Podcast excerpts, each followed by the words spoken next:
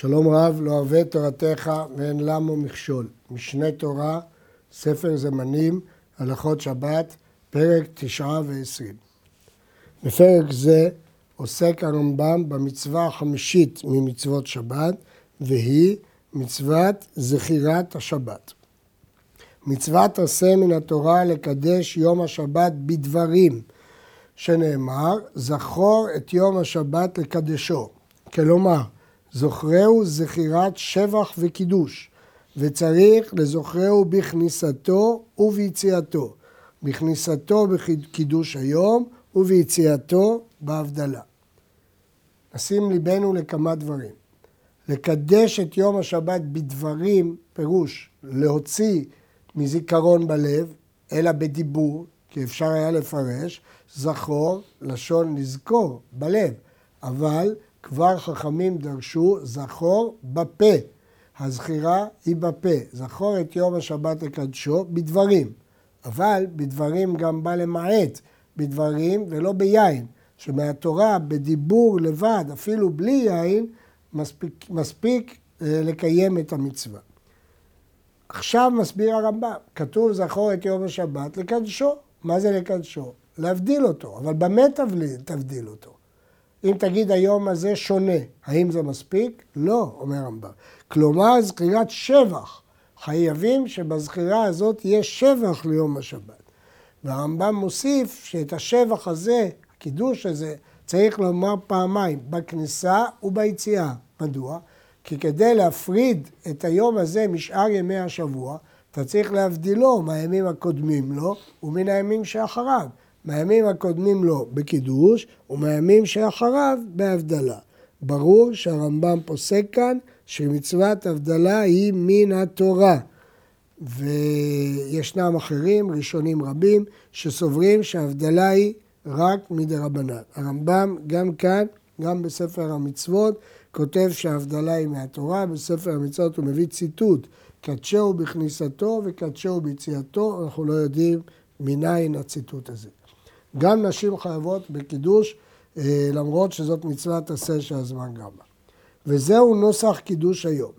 הנוסח הזה מקובל בסידורי הגאונים.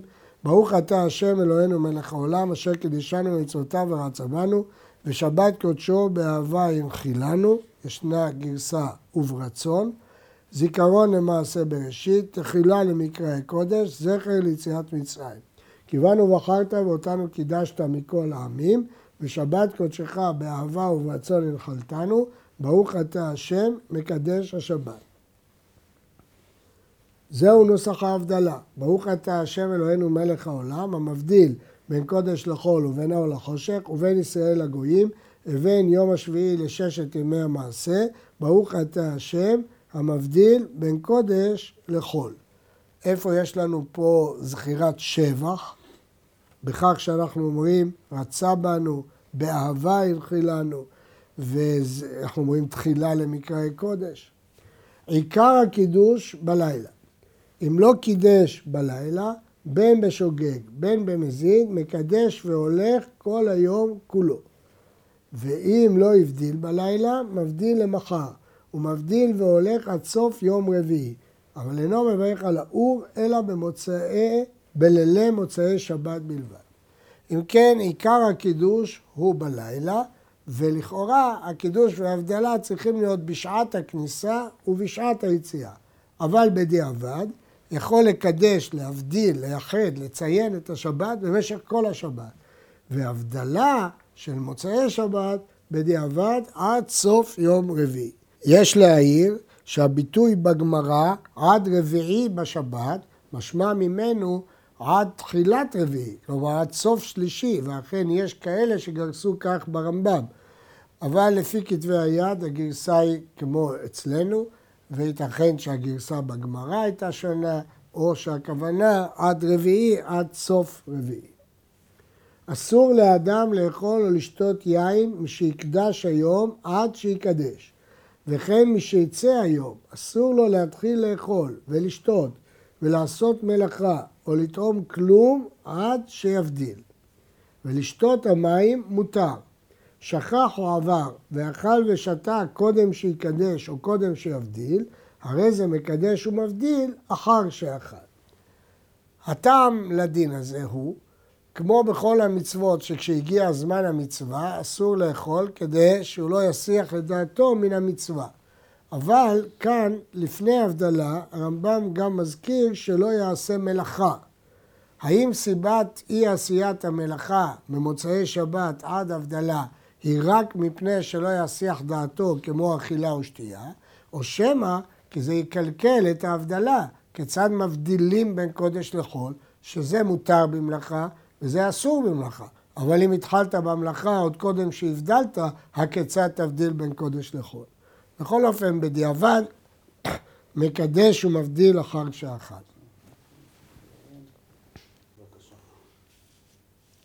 בכל אופן, בדיעבד, מקדש ומבדיל אחר שאכל. מה לגבי דין השתייה? הרמב"ם הדגיש לשתות יין. משמע שמדברים פה על יין, אבל מים מותר. ואנחנו נראה אה, שיש דיון לגבי הבדלה. הרמב"ם כותב את הדברים האלה אה, בפירוש, שלשתות מים מותר, אבל האם הדבר הזה הוא גם קודם קידוש וגם קודם הבדלה, או שיש חילוק בין קידוש לבין הבדלה. ברור מהרמב"ם שמותר לשתות מים לפני הקידוש, ומדבריו מסתבר שגם לפני ההבדלה, והרשב"א אוסר. מדברי סופרים, לקדש על היין ולהבדיל על היין, ואף על פי שהבדיל בתפילה, צריך להבדיל על הכוס. ומאחר שיבדיל ויאמר בין קודש לחול, מותר לו לעשות מלאכה, אף על פי שלא הבדיל על הכוס. הוא מברך על היין תחילה, ואחר כך מקדש, ואינו נוטל את ידיו עד שיקדש. לכן הגמרא אומרת שמדברי סופרים קבעו על היין. הרמב"ם סובר שהקידוש מהתורה הוא בדברים, ומה שכתוב בגמרא זוכרהו על היין זה רק מדברי סופרים. יש דעה אחת שרוצה לטעון שגם יין זה מהתורה, ופשט הסוגיה שזה מדי רבנן. אף על פי שהבדיל בתפילה, צריך להבדיל על הכוס, זאת תקנת חכמים, לא להסתפק בהבדלה בתפילה. אבל לגבי היתר לעשות מלאכה, ברגע שיאמר המבדיל בין קודש לחול, מותר לו לעשות מלאכה.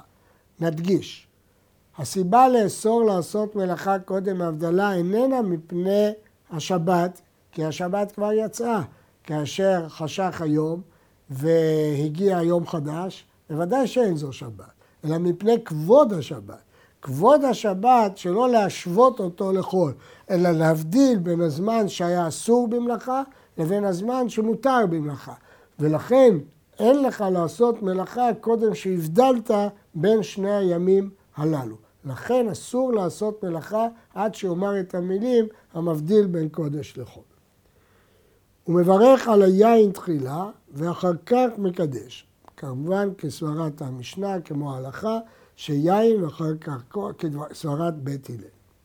ואינו נוטל את ידיו עד שיקדש. שיטת הרמב"ם שקודם קידוש ולאחר כך נטילת ידיים. הרמב"ם מפרט את זה באריכות בהלכה הבאה, עוד מעט נלמד.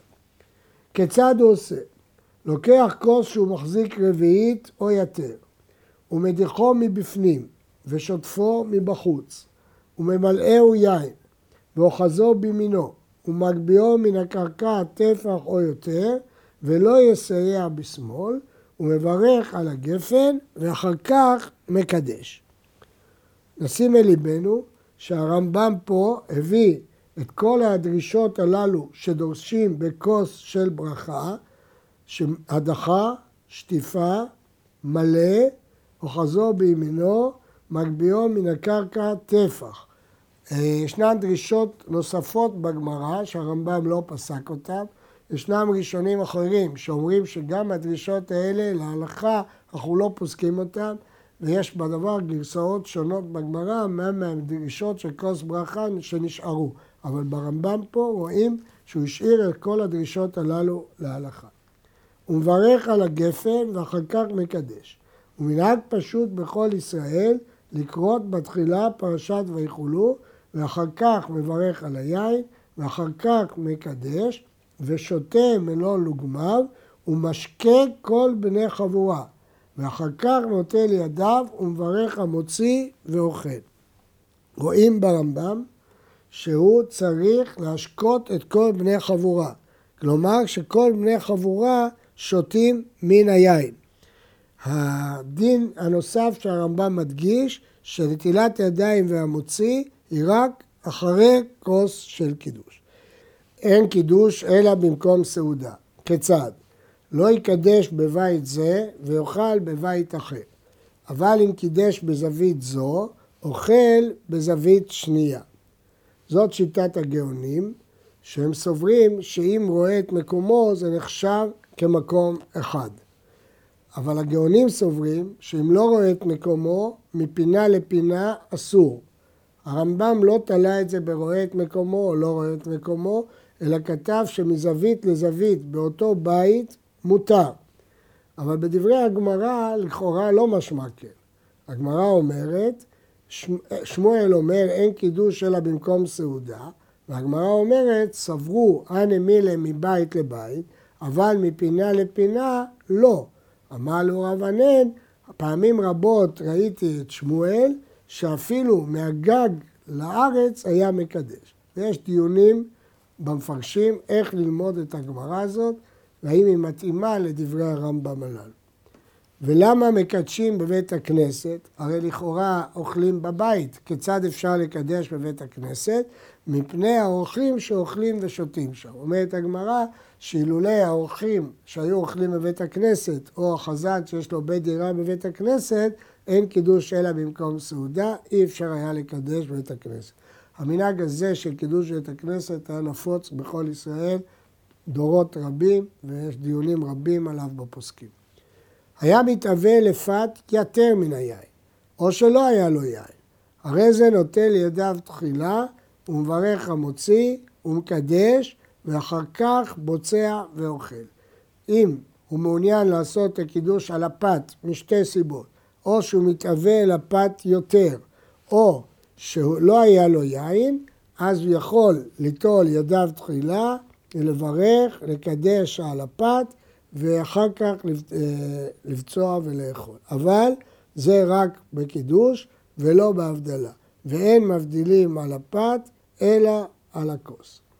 זה תלוי בסוגיית הגמרא, אף על פי שיש בגמרא פירושים אחרים. מי שנתכוון לקדש על היין בלילי שבת ושכח ונטל ידיו קודם שיקדש, אפילו שהיין חביב עליו, אבל הוא שכח, הרי זה מקדש על הפת ואינו מקדש על היין אחר שנטל ידיו לסעודה. כיוון שיש אפשרות לקדש על הפת, אז למרות שבדרך כלל יש עדיפות לקדש על היין, אבל כיוון שהוא כבר נטל את ידיו, יברך על הפת. ומצווה לברך על היין ביום השבת קודם שישרוד סעודה שנייה. נשים אל ליבנו, הרמב"ם לא אומר מצווה לקדש, מצווה לברך על היין. כבוד השבת, לברך על יין. וזהו הנקרא קידושה רבה.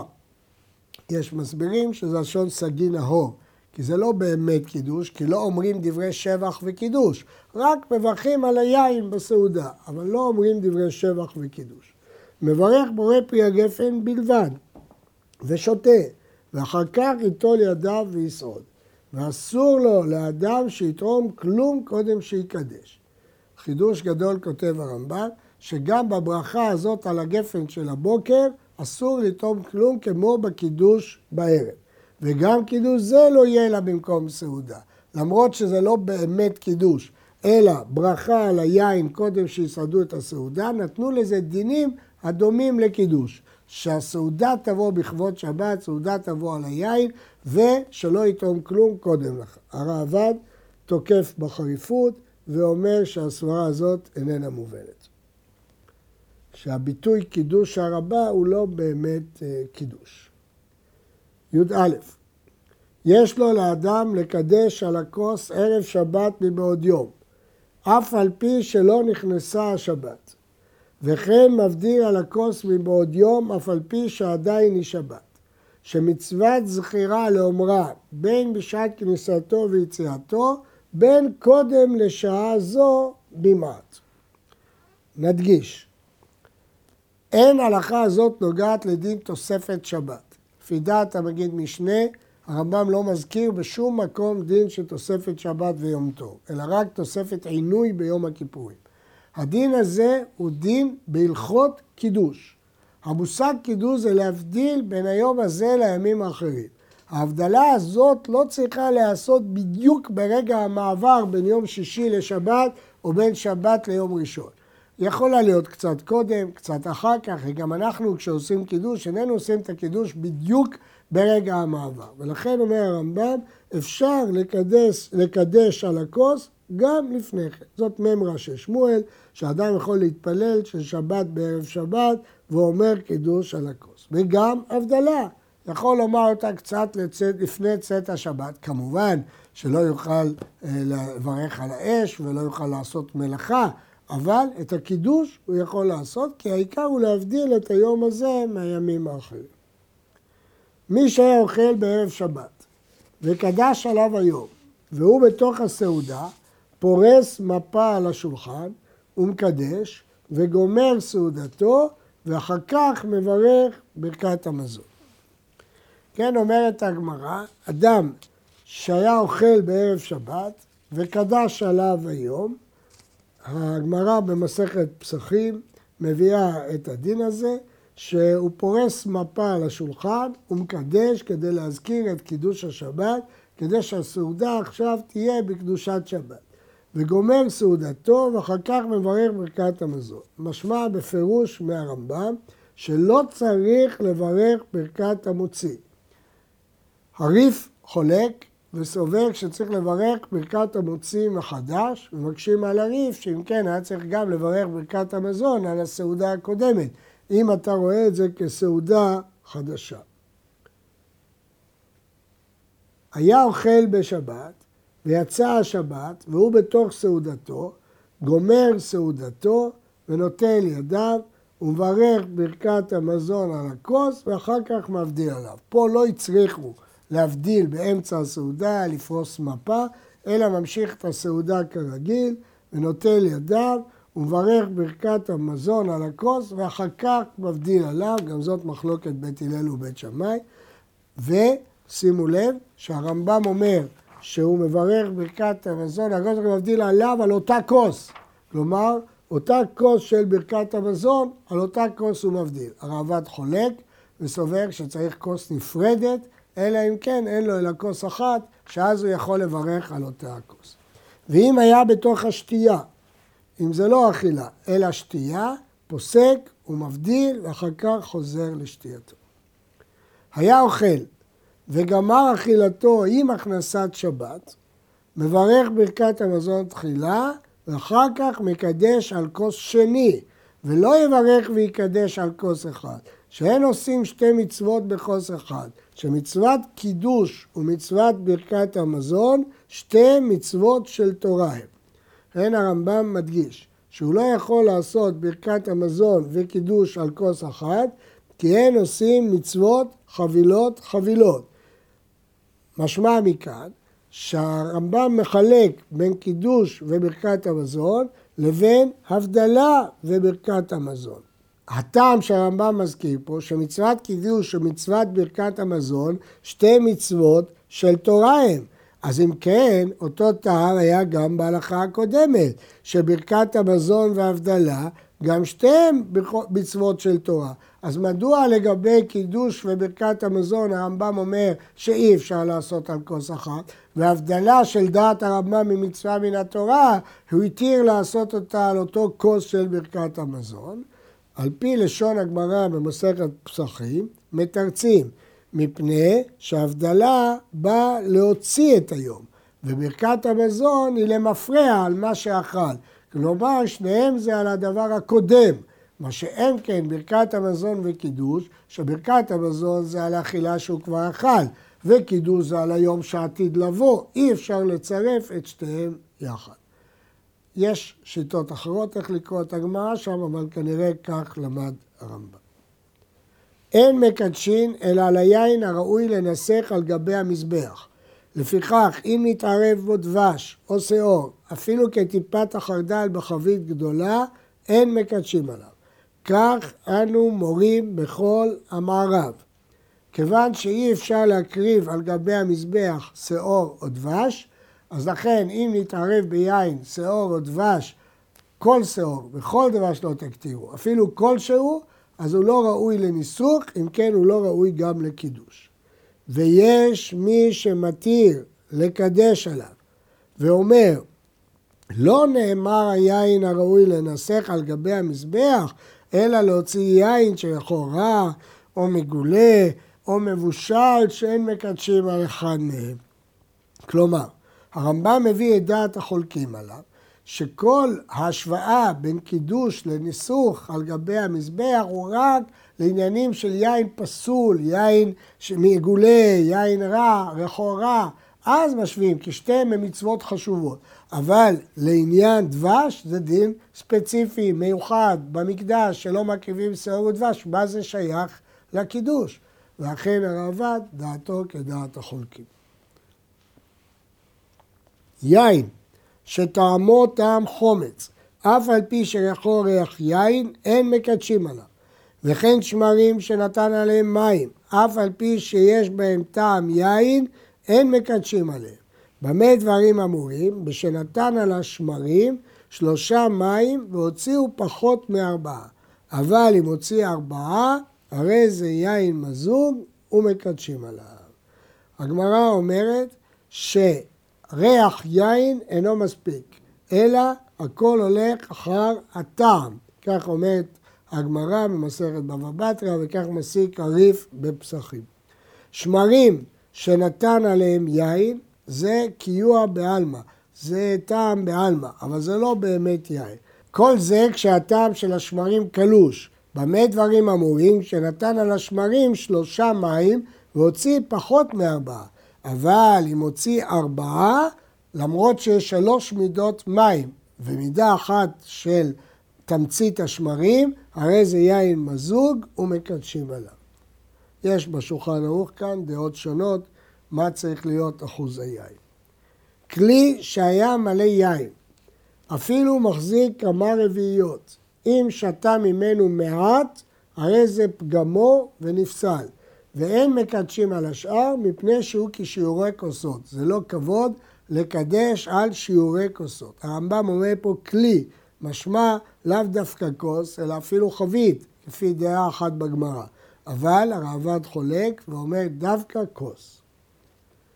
יין שריחו ריח החומץ וטעמו טעם יין, מקדשים עליו. וכן יין מזוג, ויין צימוקים מקדשים עליו, והוא שיהיו הצימוקים שיש בהם לחלוכית שאם ידרוך אותם יצא מהם דבשן. וכן יין חדש מגיתו מקדשים עליו. וסוחט אדם אשכול של ענבים ומקדש עליו בשעתו. מדינה שרוב יינה שכר, אף על פי שהוא פסול לקידוש, מותר להבדיל עליו הואיל והוא חמר מדינה. אם כן הרמב"ם מדבר על סוגים שונים שנחשבים ליין. אם הטעם הוא טעם יין, אפילו שהריח ריח חומץ, כבר ראינו שהולכים אחרי הטעם. אה, יין צימוקים מקדשים עליו אם יש בהם לחלוכית לפי דעת הרמב"ם. אשכול של ענבים מקדש עליו בשעתו אם הוא סוחט אותו. אבל מדינה שרוב יינה שחר, חמר מדינה, זה כשר רב להבדלה ולא כשר לקידוש. כשם שמקדשים בלילי שבת ומבדילים במוצאי שבת, כך מקדשים בלילי ימים טובים ומבדילים במוצאיהם ומוצאי יום הכיפורים, שכולם שבתות השמן. לפי לשון הרמב"ם כאן, משמע שגם ביום טוב זה דאורייתא, גם הקידוש וגם הבדלה, כי הרמב"ם מתבטא שכולם שבתות השמן. ומבדילים במוצאי ימים טובים לחולו של מועד ומוצאי שבת ליום טוב, כיוון ששבת הייתה אסורה בכל המלאכות ויום טוב הותר במלאכות אוכל נפש. אבל אין מבדילים במוצאי יום טוב לשבת, כי אין דבר שהיה אסור ביום טוב והותר בשבת. נוסח קידוש יום טוב. ברוך אתה השם אלוהינו מלך העולם אשר קידשנו מכל עם ורוממנו מכל לשון בחר בנו ויגדלנו רצה בנו ויפארנו. ותיתן לנו השם אלוהינו באהבה מועדים לשמחה חגים וזמנים לששון את יום טוב מקרא קודש הזה את יום חג המצות הזה או חג השבועות או חג הסוכות זמן חירותנו או זמן מתן תורתנו או זמן שמחתנו באהבה זכר ליציאת מצרים כיוונו ובחרת ואותנו קידשת מכל העמים, ומועדי קודשך בשמחה ובששון הנחלתנו, ברוך אתה השם, מקדש ישראל והזמנים. ויוכל להיות בשבת, מזכיר השבת וחותם, כדרך שחותם בתפילה, מקדש השבת וישראל והזמנים. בראש השנה אומר, ותיתן לנו השם אלוהינו באהבה את יום טוב מקרא קודש הזה, את יום הזיכרון הזה, זיכרון תרועה באהבה, זכר ליציאת מצרים, כיוונו ובחרת אותנו, קידשת מכל העמים, ודברך אמת וקיים לעד. ברוך אתה השם, מלך על כל הארץ, מקדש ישראל ויום הזיכרון. וימחל להיות בשבת, חותם מקדש השבת וישראל ויום הזיכרון, כדרך שחותם בתפילה. בלילי יום טוב מקדש על היין כשבת, ואם אין לו יין או שהיה מתאבל לפת, מקדש על הפת, וכן ביום טוב מקדש קידוש הרבה כדרך שמקדש בשבת. כיצד מברכים בלילי יום טוב שחל להיות באחד בשבת? בתחילה מברך על הגפן, אחר כך מברך קידוש של יום טוב, אחר כך מברך על הנר, ואחר כך מברך מבדיל, וחותם בהבדלה המבדיל בין קודש לקודש, ואחר כך מברך שהחיינו, הסימן המפורסם, יוקנהז. כל לילי יום טוב ובליל יום הכיפורים אומרים שהחיינו. ובשביעי של פסח אין מברכים שהחיינו, מפני שאינו רגל בפני עצמו. הוא כבר בירך על הזמן בתחילת הפסח. להבדיל משמיני עצרת, שהוא רגל בפני עצמו ומברכים עליו שהחיינו, זין של פזר קשב, אבל שביעי של פסח הוא לא רגל בפני עצמו. סדר הבדלה במוצאי שבת. מחלוקת בית שמאי ובית הלל, אנחנו פוסקים שיברך על היין ואחר כך על הבשמים ואחר כך על הנר. וכיצד מברך על הנר? בורא מאורי האש ואחר כך מבדיל. הגמרא אומרת שיש גוונים שונים לאש. אין מברכים על הנר עד שאותו לאורו כדי שיכיר בין מטבע מדינה זו למטבע מדינה אחרת. השאלה מה פירוש כשאותו לאור, הרמב"ם פה סתם, משמע שיהנו. הפוסקים מביאים שיהיה במקום כזה שיכול ליהנות, אבל מכאן משמע שעד שיאותו לאורו. ואין מברכים על הנר של הגויים, שסתם מסיבתם לעבודה זרה. הרמב"ם בפירוש המשנה מביא טעם אחר, מפני שהנר לא שבת בשבת. וכאן כתב מפני שסתם מסיבתם לעבודה זרה, הגמרא מביאה את שני הטעמים. ואין מברכים לא על הנר של העבודה זרה ולא על הנר של המתים. ישראל שהדליק מגוי או גוי מישראל, מברכים עליו. גוי מגוי, אין מברכים עליו. טעם ההלכה הזאת, שנר שהדליק גוי הוא נר שלא שבת. ישראל שמדליק מגוי, או גוי שהדליק מישראל, סוף סוף אחת ההדלקות היא, היא של ישראל. גוי מגוי, אחת ההדלקות,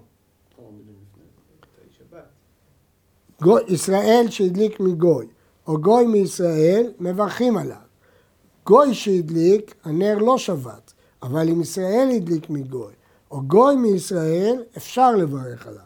גוי מגוי אין מברכים עליו, גזרה שמא יברך על נר שהדליק גוי, והוא נר שלא שבת. היה מהלך חוץ לכרך וראה אור. אם רוב אנשי הכרך גויים, אינו מברך, ואם רוב ישראל, מברך.